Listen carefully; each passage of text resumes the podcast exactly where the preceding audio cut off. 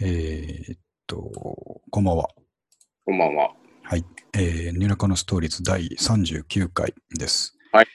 えー、ニューナカのストーリーズは、古着古本ブックオフ、グランジュオルタナ、新中野を、えー軸に話し込むポッドキャストになっています。ですね。軸っていうこと自体は、あの、嘘じゃないと思ってるんですよね。まあまあ、たまにっていうか、しはいはいかなりの割合で出てこない時ありますけど、ありますけどね。ただまあ、メンタルはその辺に。そうそうそうです。なんかね、よろずなんか話してるっていうだけでは軸がないんで、まあまうん、やっぱこのそういう人がね、好きな人が大体興味あるようなそうですね、分野を、まうんまとめていますっていう感じで。あ、はい、じゃあですね、三上くんは、あれ、栃木かと思ったら別のとこ行ってたんですね。今週は。今回そうですね、また下田なんですよね。下田っすか。はい。ははは。なるほど。別荘の。民泊をやろうかと思いましてですね、ええすごい。はい。あのー、エアビーでですか？エアビーですね。おすで、ごい。ちょっと前から興味があったんですけど、はいはいはい。あの、ちょっとやってみようかなって気になりまして。おーあれは友、達、あれは登録をしておくんですよね、Airbnb って。そうです、そうです。で、このこの日部屋出せますみたいな管理をこまめにしていくってことですよね。そうですね。はあで、まあい、いろいろネックがあって、はいはい。大きなネックは遠いってことじゃないですか。うん向こうで管理してくれる人がうん。うん。いないといけないんで、そうです、ね。それが解決しそうで、ああ、なるほど。かつ、あの、まあ、詳しい友達が一人、まあ、10年来ぐらいの友達がはいはい現れたので、ちょっといろいろ聞いてたら、もうちょっとやってみようかっていう。へえはい。これまたどうどうなるんでしょうね。先最最先端でいきますね。大丈夫なんかなっていう。でもまあ、システムとしては、あれですよね。あの、なんていうか、楽天トラベルとかに旅館が部屋を出すのと変わらなくて、まあ、そうですね。うん。それが一部屋しかないっていう話ですよね。そうです、そうです。うん、あの、ユーザーとしては何回か使ったことがあって、ああ、はいはい。あれ、すごいいいですよ。あの俺一回も使ったことないですね。あもしね、旅行行くんだったら家族でも全然いいと思います。へえあ、まあでも、そうか。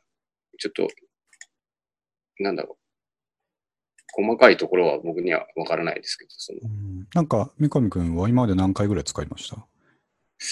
僕はね、3、4回使ってると思うんですけど、どれも結構良かったですね。まあ、あと、うん普通に、まあ、サービスは絶対ホテルの方が行き届いてるんですけど、うんまあ、安さと、あとなんか、誰誰にも合わない気楽さみたいなのも、なんか。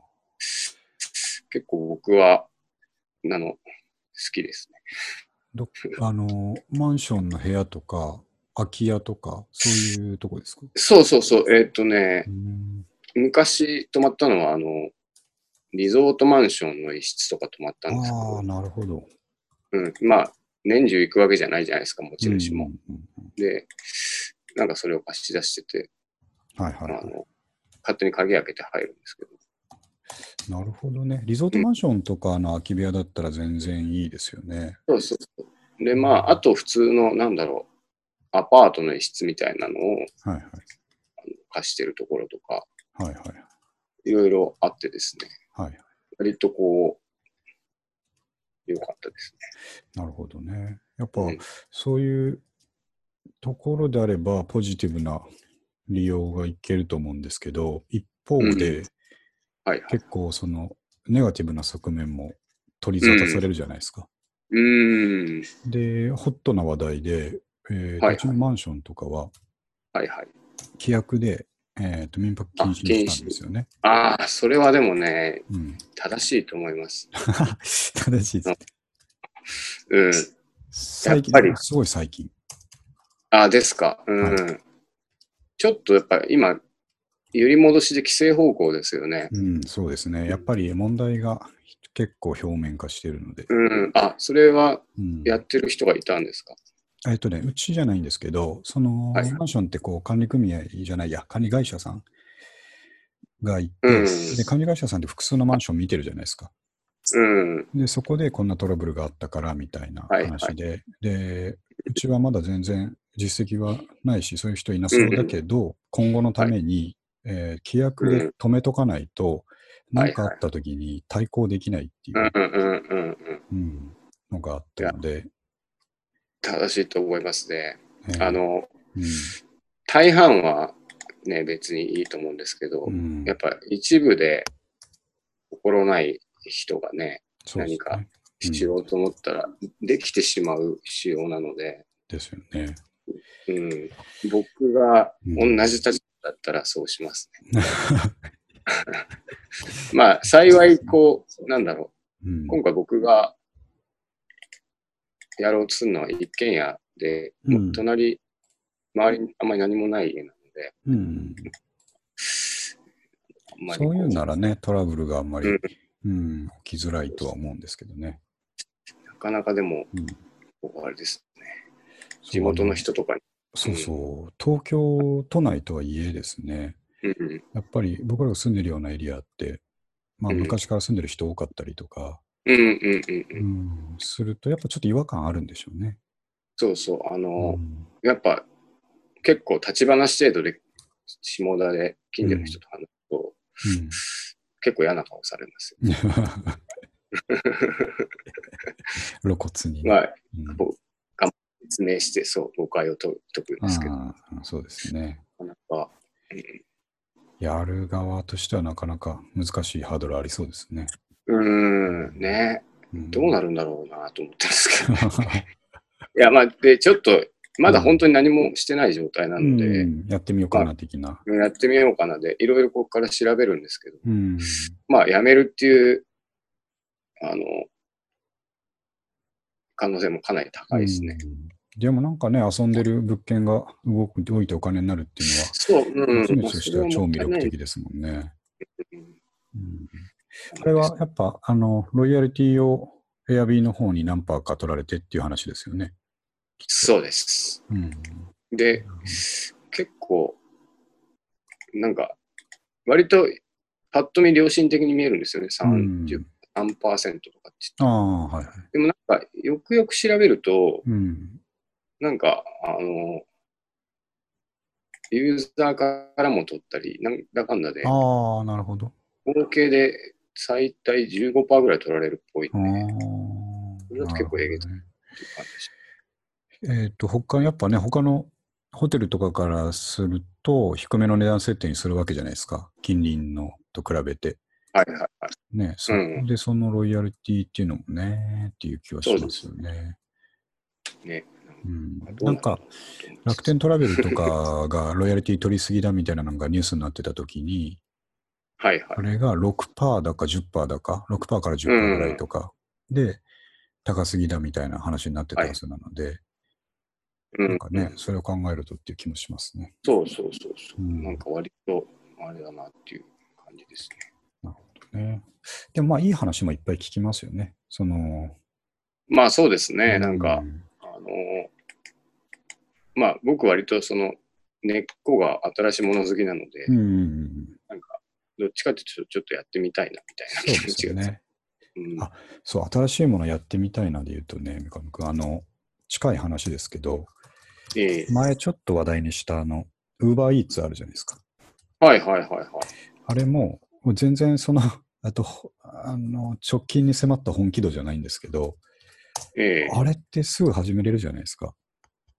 うん。あ、あの、働く側として。働く側がですね。はいはいはい。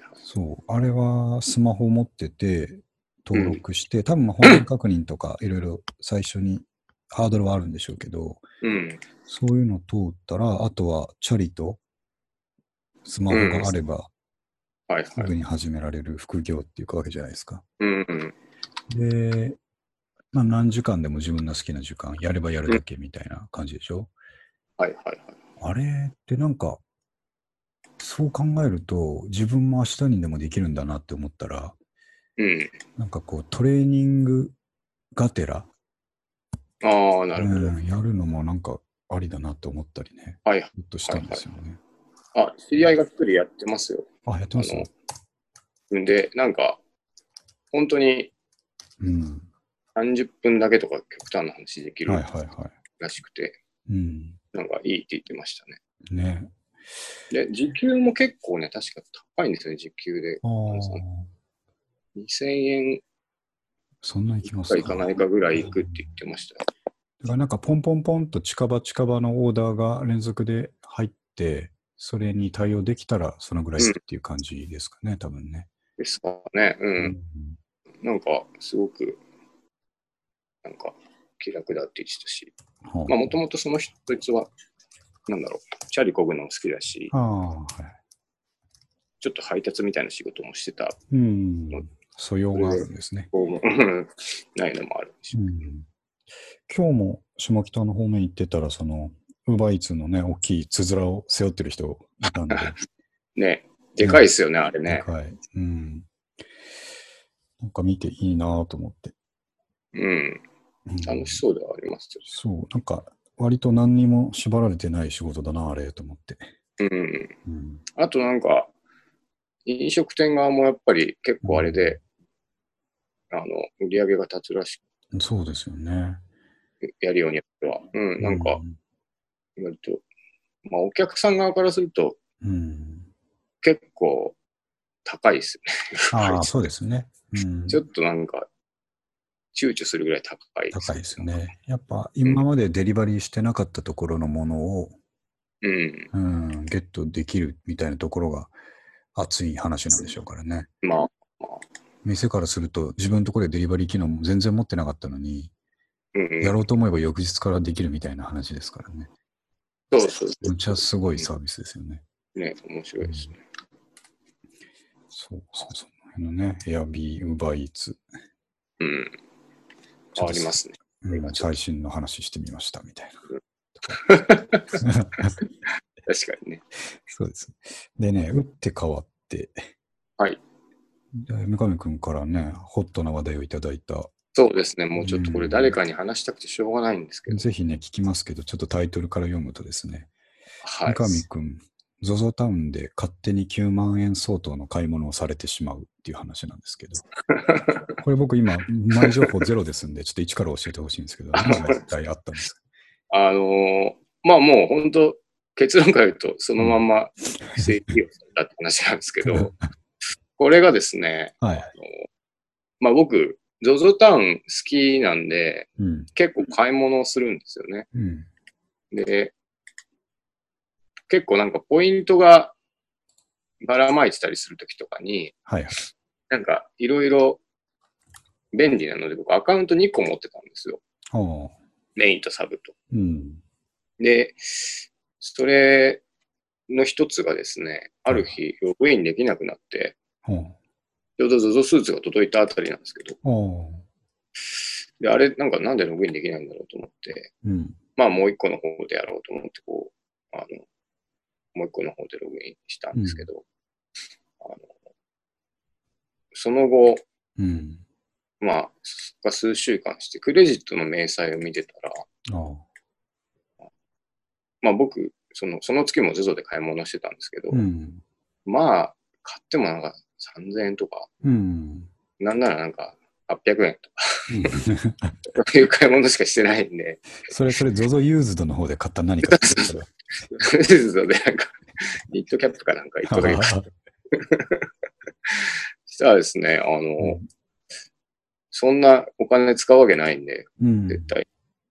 これは何だと思って、うん。それが9万円いきなり増えてたの？そうそう、9万200円。うん。ええと思って、こう、あもしかしたらこう、誰か妻とかね、うん。身内が買ったのかなと思って買聞いてみたけど、うん違うとうん。ことなので、これはなんか、もしかしてと思って、うん。ZOZO タウンに問い合わせたら、はなんか、いや、お客さん買ったんじゃないですかみたいな。大体家族の人とか買ってますよみたいな感じであ。。ああまあそういう、そういう言い回しのこうん。う、ようの子が来て、サポートですか？そうそう、サポーうトですね。ん。まあそのカジュアルじゃないですけど、丁寧な言い方で。でそしたらこう、いや、ないないって言ったら、うんあの、あ、じゃあそれはちょっとお調べしますって。うん。でもまあアカウントが消えてるんで、うん。お客さん消したんじゃないですかみたいな。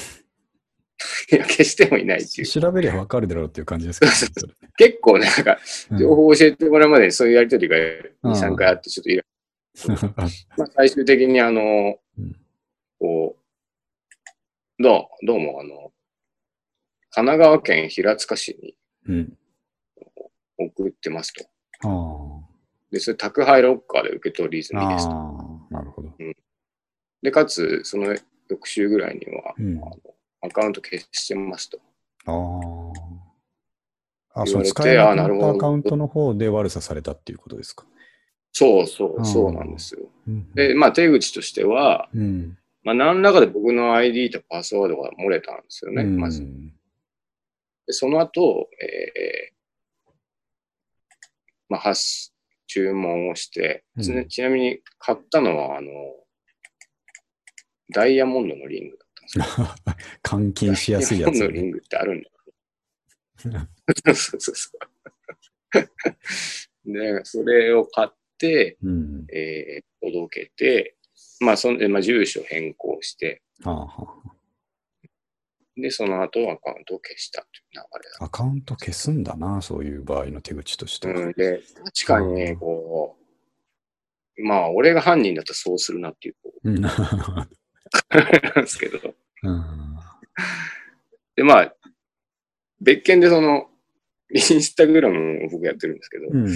インスタにこう10年ぐらい前に起きて財布を落として大変だったみたいな見ました、見ました。懐かしい話でしそういう、それが、あの時も本当めんどくさかったんですよ。ょ。うん。あの、いろんな手続きが。はい。まあ本当その、なんでしょうね。もう一回これかっていう。またこれかって。はい。で、ZOZO は、まあ、それ以上はできないから、警察に届けてくれなり、クレカ会社に行ってくれということで。ああ、で、クレカ、クレジット会社は保証があるので、一応うんそうですよね。で一応、ただ戻ってくるっぽいんですけど、うん。これが、あの、クレジットカードの番号変えろって言われてるんですああ、よ。はいはい。僕、あの、仕事の経費とかも結構、あの、うん。僕のカードで落としてるやつが多いので、ああ変わると結構めったいんですよね。でしょうね。電気代とかうんしてるので。で、それもなんか変えずにいけないのかみたいな話をかなりしたんですけど、クレジット会社。ダメだと言ってんまりで。うんなんで、こう、ちょっとげんなりしたっていう話。番号変える方向で今動いてるんですね。そうです、そうです。う。うんんまあ、こう話すと、なんか、そんな大した話じゃないなって今思った いや、でもそのサポートのやり取りとか、クレジットカード会社のやり取りとか、うん、ウルトラめんどくさいですよね。めんどくさいですね。ねそういう話が。いやいや、気をつけない。でもそれは、でも怖いのはどっから漏れたかっていう話ですよね。うんんアイパス、漏れるんだっていうね。うんそこが漏れると、まあどうしようもないです、どうしようもないですよね。うん他にもいっぱい被害者いそうな気がしますけどね。そうそう。なんで、同様なことはないんですかって聞いたら、うん、うんまあないと言ってました。まあ、しょっちゅうは本当はあると思いますけどね。あると思うんだけど、とうんまあ、そう言わなきゃいけないでしょうね、多分ね。そうそうそう。うん、信用問題に関わるんですね。うん。なるほど。気をつけたいですね、これ、この点の話は。ね、これは、うん、なんかちょっとおかしいなと思ったら、やっぱすぐ調べるべきですああ、そうですね。ね。あの、なんだっけ、近い話で、僕最近あったのは、あの、まあ、明らかに、はいえーフィッシング系だなって思いつつも、うん。うん。あの、ペイパルからのメールを装ったメールが来ていて、ああ、うん、なんだかな、ペイパルで新しい、えー取引が成立しましたみたいなメールが来ていて、うん。で、あの全然ペイパルなんか使ったことなければ、はいはい。あーこれ完全にあれだなと、詐欺だなと、フィッシングだなと思って無視したと思うんですけど、はいすごい昔に、その英会話、オンライン英会話の支払いでペイパル使わなきゃいけないところがあって、はいはい。解説してやったことがあるんですよね、何年か前に。なるほど。で、そんな記憶があるもんだから、はいはい。あれと思って、で、普通普通だったらそれタイトルだけでゴミ箱持っていくんですけど、はいはいはい。一応中身見て、あのリンクとかクリックしないように中身見て、はいあの送信者のアドレス見たら、まあ、明らかにアドレスがペイパルじゃないんですよね。はいはい。うん、ペイパルアットマークホットメールドットコムみたいななんかむちゃくちゃな、まあまあまあ。うん、そこの詰めが甘い感じの、うん、やつなんで分かったんですけど、でもやっぱ、なんか心当たりがあってしまうとね。うんうん。マキトシンのリテラシーが高かったからうん免れたで、結構みんなやられちゃうんじゃないですか。そうですね。なんかリンククリックしたりしたら多分一気に、うん引っこ抜かれるパターンだと思うんですけどね。あ、僕もそういうの踏んじゃったのかな。うん、あるかもしれないですよ。どうぞうん、使うので、なんかセールみたいに来た頃で開いちゃうと思うんですよ。ああ、そうだ。あの、偽のサイトが出て、ID とパスワード入力しろって言われて、うんしたら、こう、なんとなくその後ページ遷移したように見えるけど、そうそうそうそう。後ろで引っこ抜かれてるみたいなね。なんとなくこれ、うん、そんな気がするな。こういうの気をつけましょうよ、本当。うーん、ね。思ったらいいです。うん。なるほどね。まあそんな感じうんです。まあまあ、お金も戻ってくるだろうし、一旦いや、でもこれがなんか、すごく嫌なんですけど、うん。なんか、戻ってくるとは限らないみたいなことを言うんですよ。うん。頑張るけど。そういうもんなんだ。保証じゃないんですっけ？いや、だからもうそこもちょっと結構イラっときて、うん。いや、もう保証ってなんなんどういう 意味の保証だみたいな。うん、そうです最後の頃僕もイライラしてるんで、こうって書いてあるじゃないかみたいな。うんまあ、そう。まあで、これなんか結局難しいのが、うん。僕が悪意を持ってやったっていう、うん。証じゃないっていう証明もできないんですよねうん、。そうですね。うん。うんなんか、本当は買ったんじゃないですかみたいなことをうん結構言われたんですけど。みんなからそれ言われるんですね。ゾゾにも言われ、クレッカにも言われ。なんか、そのクレカの担当者、うん。ちょっとあんまりに長話してちょっと長くなったんですよ。1時間ぐらいの話はい。で、まあ、こっちもちょっと気が緩んで、向こうも少し慣れ慣れしさが出てですねあだから本当は買ってんじゃないですかみたいな。あ。最悪だ。買ってないっすよみたいな。ありました。そんな風になっちゃうんだな。そうです面白いです。ちょっと僕らはサポート業界なんで、身につまされる話なんで、なんかこう、気を引き締めていかないかんなと思いました。ああ、そういうことですか。まあでも、これはでも、よくある話なんだと思うんですよね。うなんか、あでしょうね。詐欺本当はの。家族の人う。ん。うん。あ、そっかそっか。よく考えたら買ってたみたいなね。そうそう。本当にただただ忘れてたと。うん結構あると思いますよ。あるでしょうね。あのよく使えば使う人ほどありそうですね。そうそうそうそう。うんで、実際僕結構使ってますしうんね。酔っ払って買ったとか。あり得る。自分が信じれない時があるかもしれない。そうそうまあわかりました。申し訳ない気持ちもありつつですね。うん。あれです了解です。じゃあ、じゃあ、次の話なんですけど、えっ、と、まあ、ちゃんと古着関係の話もしようっていうことで、あえーこれ僕も知らなかったしね、三上君もさっき全然知らなかったと言ってましたが、はえー古着女子。っていうメディアの話ですね。はいえー古着情報メディア、古着女子っていうのがあるんですが、これメディアっていうから、なんか、あの、ホームページとかがあるのかなと思ったら、えっ、と、はいインスタグラムアカウントのこと、そうなんですよなんですねね。うん。インスタアカウントで、えっ、と、古着女子っていうのがあって、あの、非常に人気のアカウントであるとうん。いうことで、で、まあ、そのアカウントは見たら、えっ、と、女子たちがですね、はい。えー古着コーディネートをどんどん、こう、うん。アップしているというよりは、それを、えー古着女子の方がピックアップしてアップしているという感じですね。うん、これはこれで、天天才してる。うん。あの無断ではないにしても。ううんん。そういうことですよね。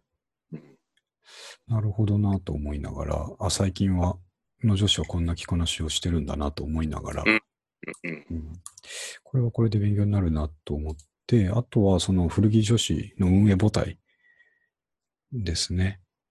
はい。えー合同会社ゆとりという会社があって、うんあ会社を設立したっていうことか。はい。うん。で、これを見ていて、あの、創業者の人とかの写真とかを見る、見て、ね。これね、これね、バンドですよね、これね。なんでこんな角度でっていうね。バンドのアーシャですよね。そうそうそうん。あのみんなすごい若いんだなと思って、うんああ、なるほど、なるほどと思って見てたんですけどね。う。うん。うん。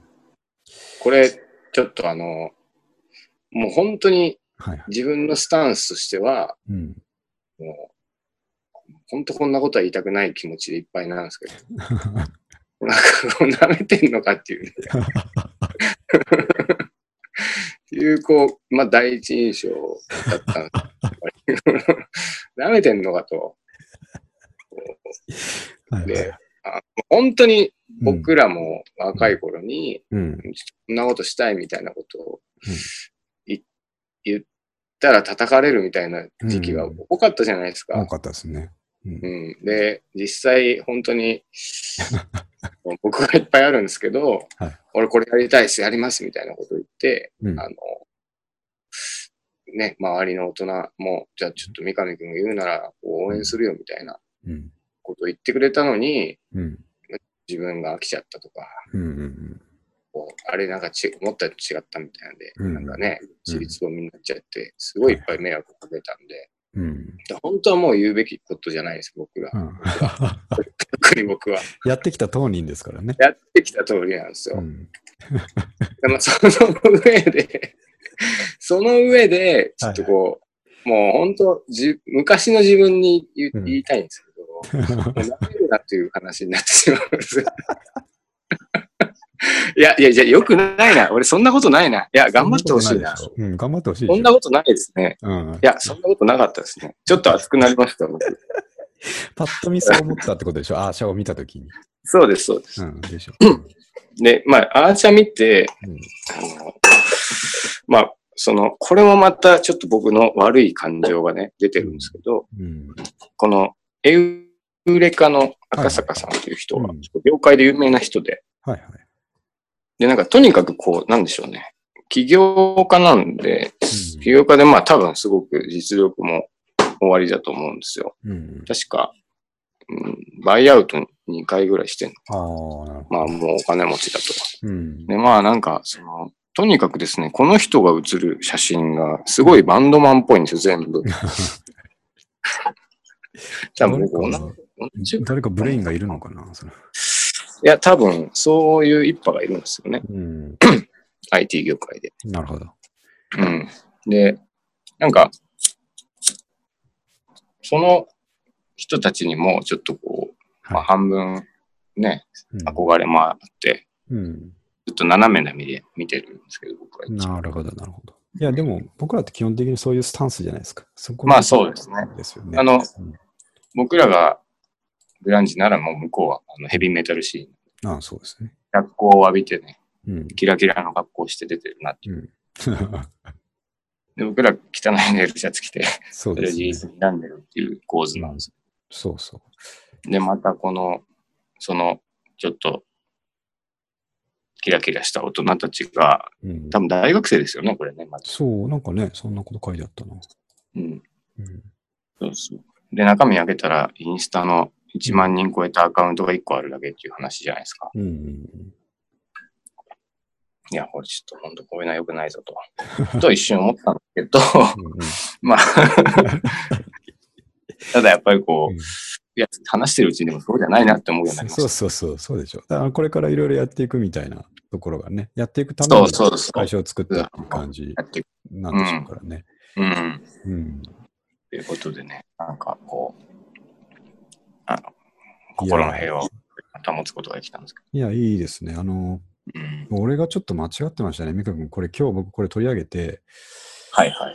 あのーなんていうか、これ株式会社ゆとり、あ、合同会社ゆとりっていう名前をつけていて、うんうんうん、で、これをまあ逆手に取った感じのネーミングだと思うんですけど、はい。うん、とはいえ、ゆとり世代って優秀だしあ、うん、まあね、確かに。うん優秀なんですよね、みたいな話を僕展開しようかなって思ってたんですけど、僕が初手から僕がね、間違ってましたわ。あの、ちょっとひよってました。ああ、そういうことですか。うん、もう全然うん俺の間違いでした。うん僕も三上君と同じくね、あの、最初この写真見た瞬間ね、あのあ、まあ、まずバンドかと思ったんですけどね。はいはいはい。あ、まあ最初やっぱそう思ったらそれが正しいです。下なんで斜めから映ってんだって。下北のバンドだなと思ったんですけどね。そうそうそうそう。四つ打ちのバンドでしょ、これも。四つ打ちですね。あとね四、つ打ちのバンド。四つ打ちでね、えーっと、ボーカル、いや違うな、ギターの人が、ギター弾く曲と、えーキーボード弾く曲。キーボードの弾く曲がある。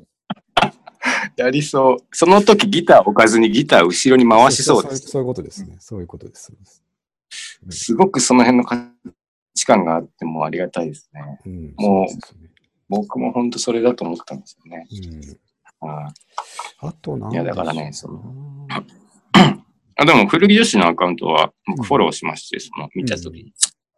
あの、フォローしたてって結構なんかタイムラインにいっぱい出てきああ、ます。はいはいはい。うんなんか、こう、あ、最近の若い子はこんな格好なのか僕、第一印象はね、あ、みんな、えっ、と、インするんだっていう印象です、そうそう。インなんですよね。イうんン。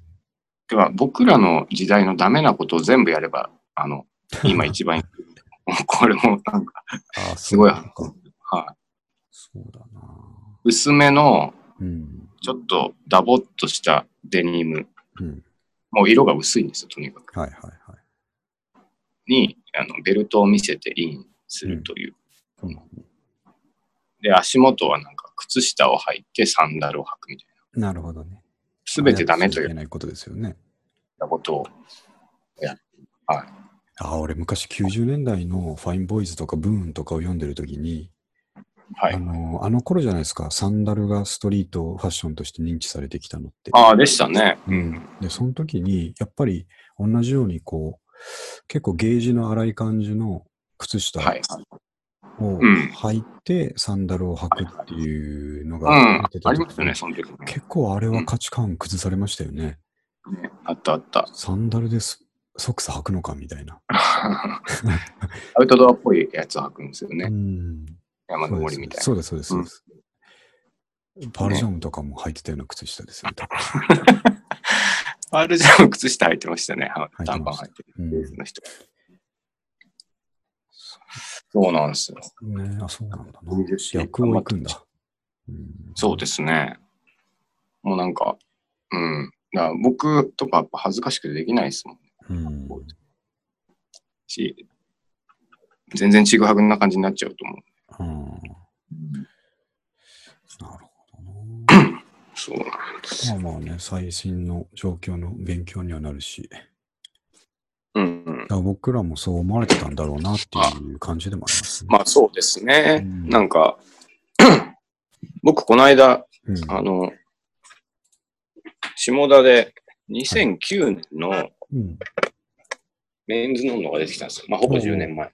いいちょっと。面白がって見てたんですけど、うん、もうやっぱ10年違うと結構はいもうトレンド違って、うん、なんか、あ、ちょっとこれ普通にダサいなっていうようなうん。格好がもう推奨されてるっていうか。10年前ですか。うん。七分丈のパンツとか全盛でした。ああ、はいはいはいはい。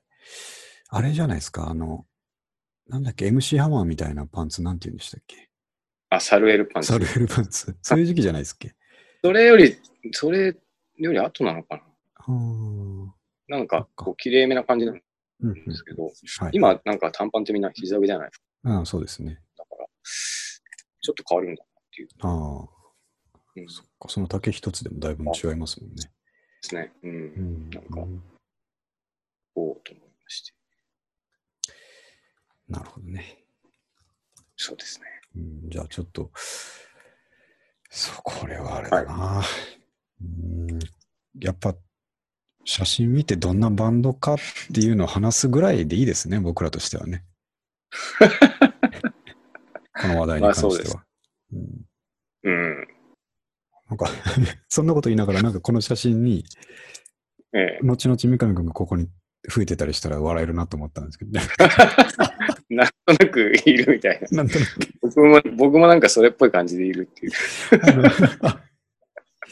この送った URL の下の方、2枚目のこっち向いてる方の写真あるじゃないですか。はいはい屋上とかで撮ってるっぽいはい。やつ。それの、あの、背景に ろ道が見えるじゃないですか。向こうに。はいはい。うん、あの辺に三上君立ってるとかね。僕、そんなとこにいる。通りすがりでちょっと。まあでも、なんか、なんとなく、こう、映り込みたい気がします、ね。下の方が眺めてるんです。なんか雰囲気としてはね、これ三上君にこう写真が入っててもね、違和感ないですけどね。いや、でもやっぱりこう、そうですね。うん、まあでも、実際自分がこういう感じになったら、うん、ちょっと悪い気がしないと思うんですよ。かっこいいな、つってかっ。こいいなってね。あ あ、いい写真だなってなります、なんか、うん。はい、そんな感じ。僕の複雑なちょっと感情が出てしまいましたけど。いいですね。はい 狙った方向に行かない感じが最高でよかったです。申し訳ないです。いやいや、あのねさっきも言ったけど、僕、その考えてた方向で行ってたら、ちょっとの、はい後々自分のこと嫌いになってたかもしれないですね。あ、やっぱそれはね、うん嘘ついちゃいけないでいけすよ。ないですね。うんまあすげえ今考えさせられた。パッと見でちょっとおかしいなと思って、もっ言ってはないとやっぱそこはね、ちゃんと。言わないとな。うん、うんそうです。えっ、と、あ、はいちょうどいい、その、チルアウトできるネタですね、次が。はいえっ、と、パンクとメタルは精神を落ち着かせるこあとが。新しい研究で明らかに。うん、うん、うん。ということで、まあこれ前々からね、なんであの、まあパンクは置いといて、昔ね、話しましたけど、メタルが好きな人は、うん。いい人が多いって話をしましたね。うん。あのああ、こういうことなんだなって、あのちゃんと、えー研究で結果が出たっていうのが出てですね。はい、はい、はい。まあ、あの、記事をざっと要約すると、えー普通、うん。普通考えると、そのヘビメタとかパンクっていうエクストリームミュージックはですね、まあ、激しい煽るようなものなんで、うん、えうん。怒りの感情を増幅させたりとか、悲しみをさらに深くしたりとか、そういう方向に働くんじゃないかっていう印象があって、はい、まあ、はい。悪影響を与えるんじゃないかっていうのがあったけども、よくよく調べてみると、えーとその激しいのを聞くことによって、うん、各個人の怒りのレベルを上げるんじゃなくて、えーうんコントロールすることができているっていうことが明らかになったと。なるほど。ということで、もう辛いとか怒ってるときは、そのん怒り満点の曲を聴くことで落ち着かせてるわけですよね。うん、うん、そこで発散できているというかですね。はい、はい。自分の感情とマッチした曲を聴くことで、うん、えーコントロールできるように持ってくると。ううんん、そういうことがあーよよりこう前向きにすると、うん。うん。ね。いい話だなと思ってね。いや、でもこれは、なかなか本当、うんいい話ですよね。ですよね。であ音楽が流れた後、えー調査すると反抗心と興奮度、そしてストレスが減少したという結果が現れたと。うん。だから自分の気持ちを代弁してくれてるっていうふうに思えてうん。安心するんでしょうね。なるほど。うん、共感、安心、うん。あってよかったですね。ですよね。うん。あの、世の中にパンクとかメタルが。そうですよね。あれなんかこう、ちょっと関係ないかもしれないですけど、うん。眠くなりますもんね、ずーっと聞いてあると。そうそうそう。でっかい音のやつとかをね。そうそうそうう。ん、だからライブハウスでよく眠くなりませんでした？俺結構眠くなってた。ああ、でも分かります。なんか、ザーっていう音聞いてると、そうそうそうそうちょっと、うんっていう、眠いなっていうのがあります。なりますよね。うん。そうなんかこうん面白いことを書いてあったのが、はいあのこの研究はジャンルごとに、まあ、だから特にメタルと、えーうんえっとパンメタルか、メタルとパンクが落ち着かせるっていう結果が出たんだけど、それと比較するためにいろんなジャンルの音楽うんを聴きながらこう検証していったところ、はいはい。やっぱり、えーヘビメタファンの音楽に対する忠誠心は、他のジャンルのファンと比較して最も熱いという結果が出た。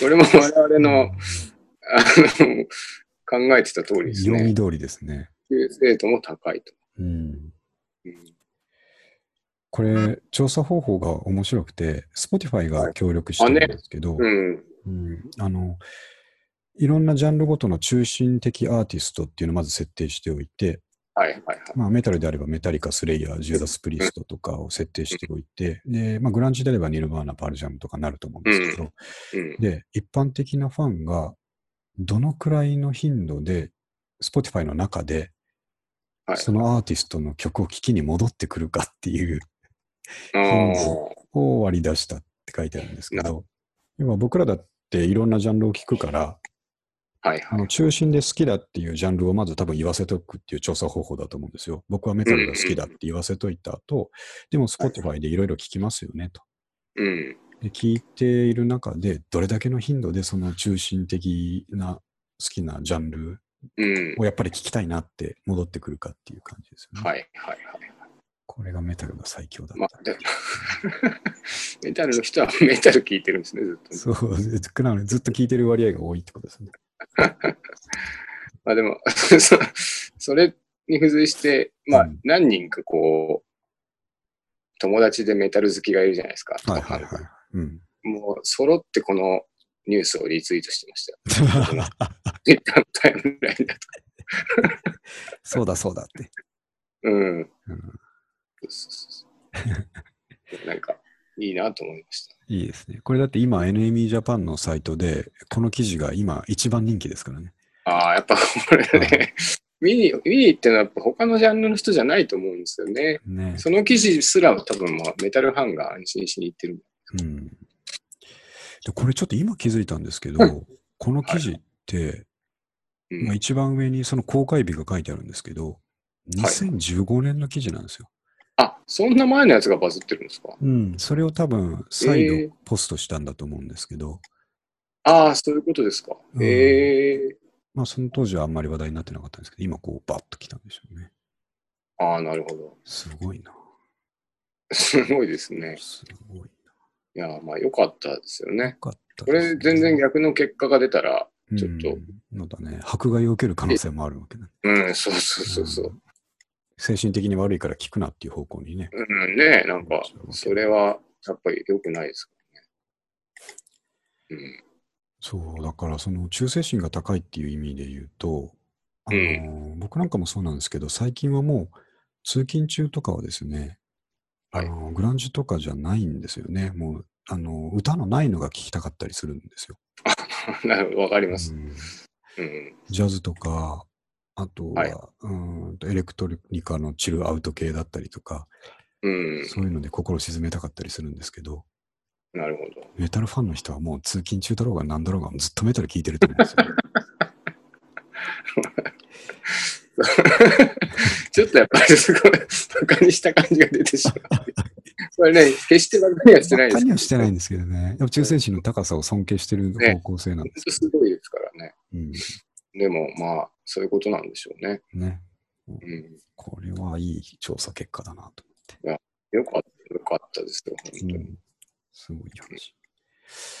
じゃあね、えっ、と、次、最後にこれ読書報告なんですけど、はい。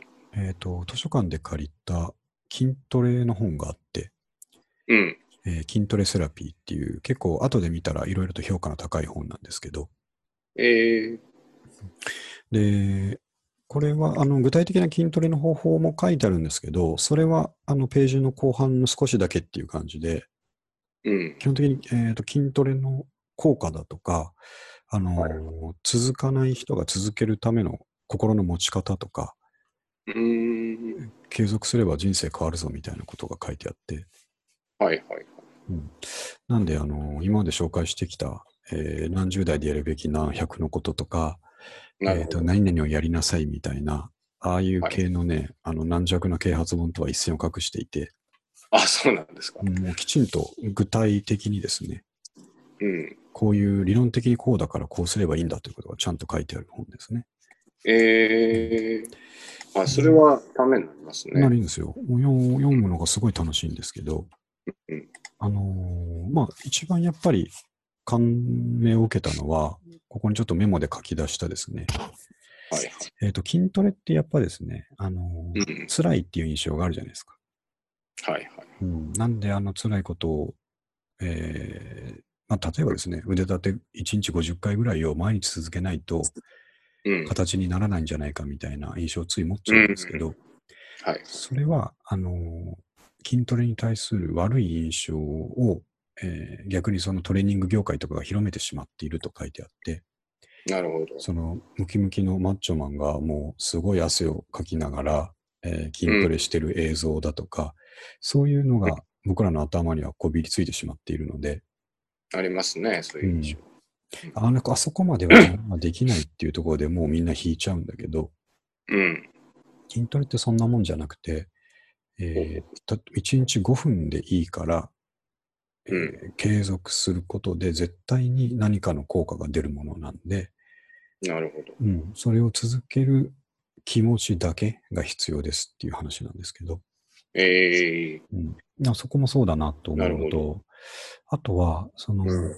同じように体を作る方向性でも、ダイエットと筋トレって全然違ってっていう話で、はあ、はあダイエットは余分な肉を食べないことでとか、えーうんうん運動をするんだけど、その、ひえーなんて言いますかね、摂取カロリーを減らして、うん。運動量の方でのカロリーを増やして、こう、まあ、引き算していくっていう引き算思考であると。ダイエットは引き算思考であると。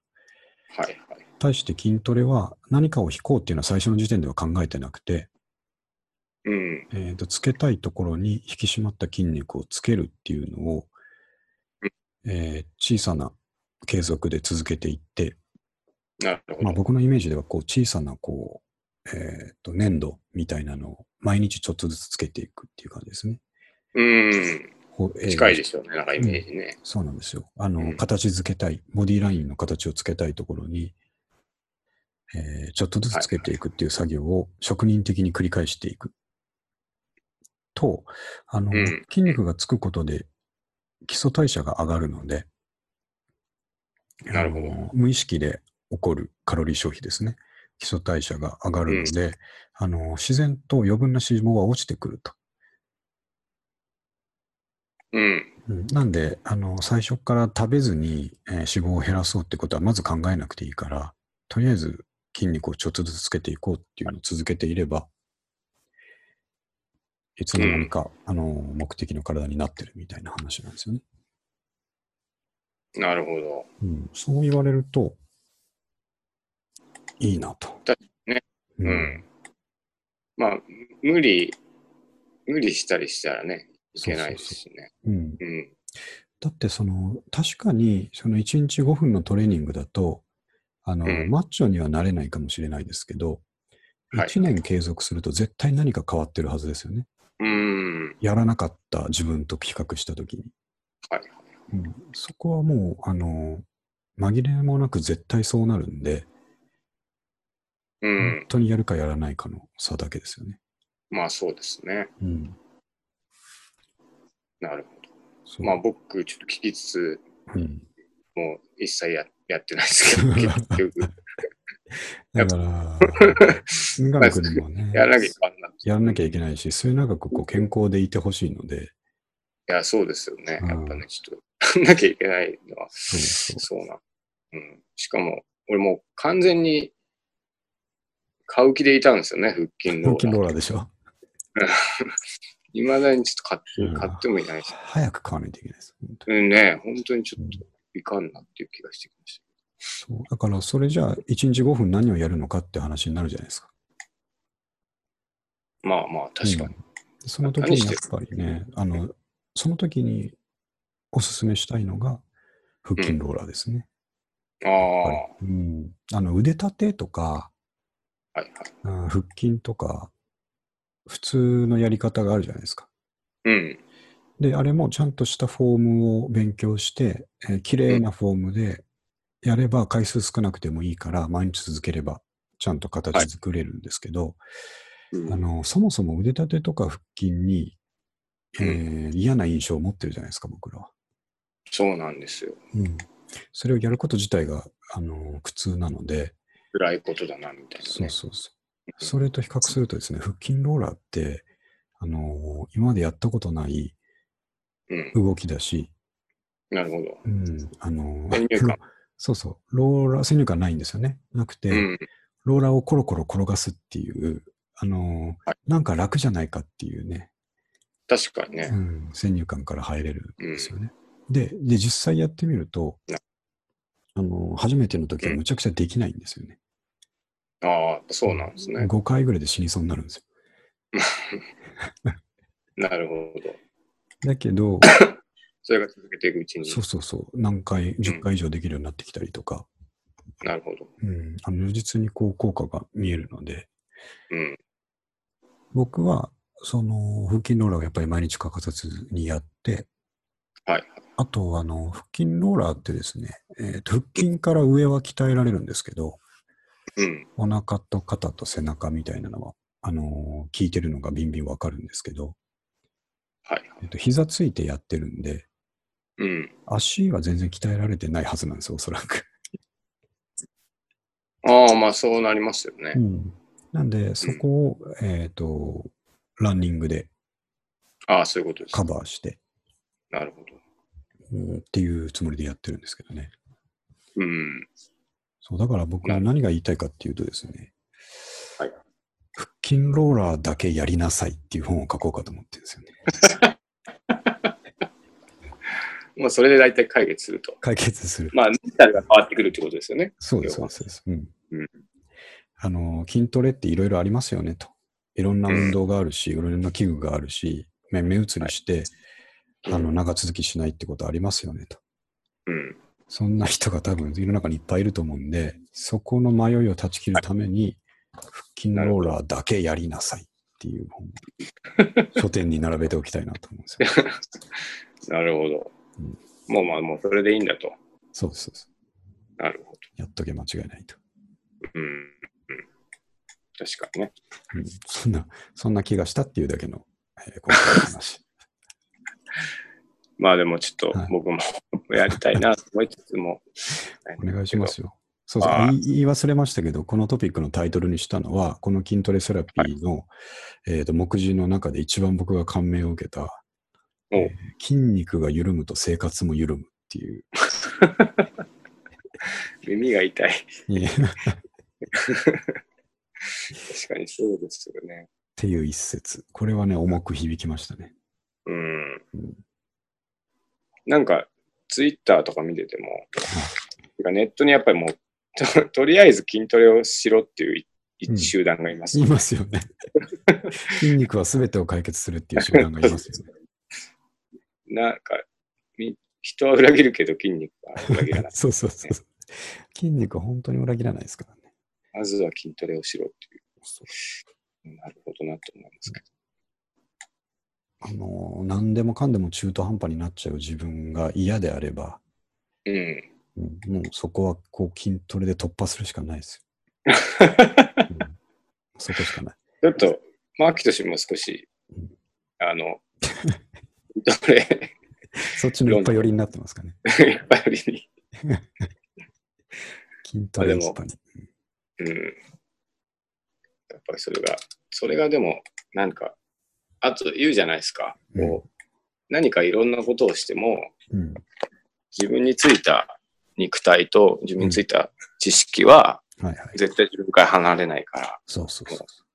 何かいろんなものを手に入れる前に、そういうものを言いますよね。そうですね。うん絶対に裏切らないものをね。そうそうそうそうそう。だなと思います。分かっ分かってはいます。分かってはいます。はい。そんな感じですね。OK です。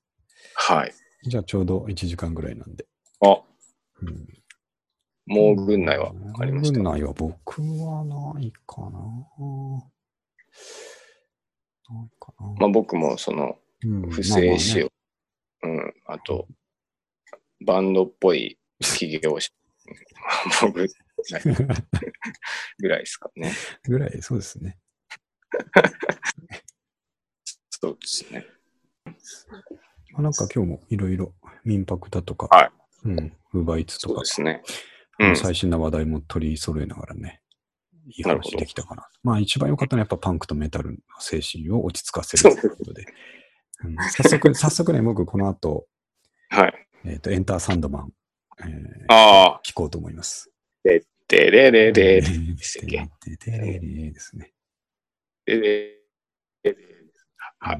あれ聞くとついね、ドラム叩き始めちゃうんですよね。あの、ハイハット、ハイハットを裏で入れ始めるとか。そうですね。はい。そういう感じです。はい。じゃあじゃあ、えっ、と、6月に入りましたんで、ああ、そうだ。うん、今日は朝は非常に天気がいいみたいですけど。うん、今日はいい天気でしたね。めちゃくちゃね。うん。なんかちょっとさすがに梅雨もそろそろ始まろうとしてるんでしょうけど、ね。うん一番、あの、髪も荒れる時期なんで一番辛いですけども。髪も荒れるうん。確かにね。そうなん気持ちだけは健やかにはい。。健やかにメタルを聴きながら、えー健やかに行きたいと思いますんで。はい。じゃあそういうことで今日もありがとうございました。あ、ありがとうございました。はい、どうも。はい。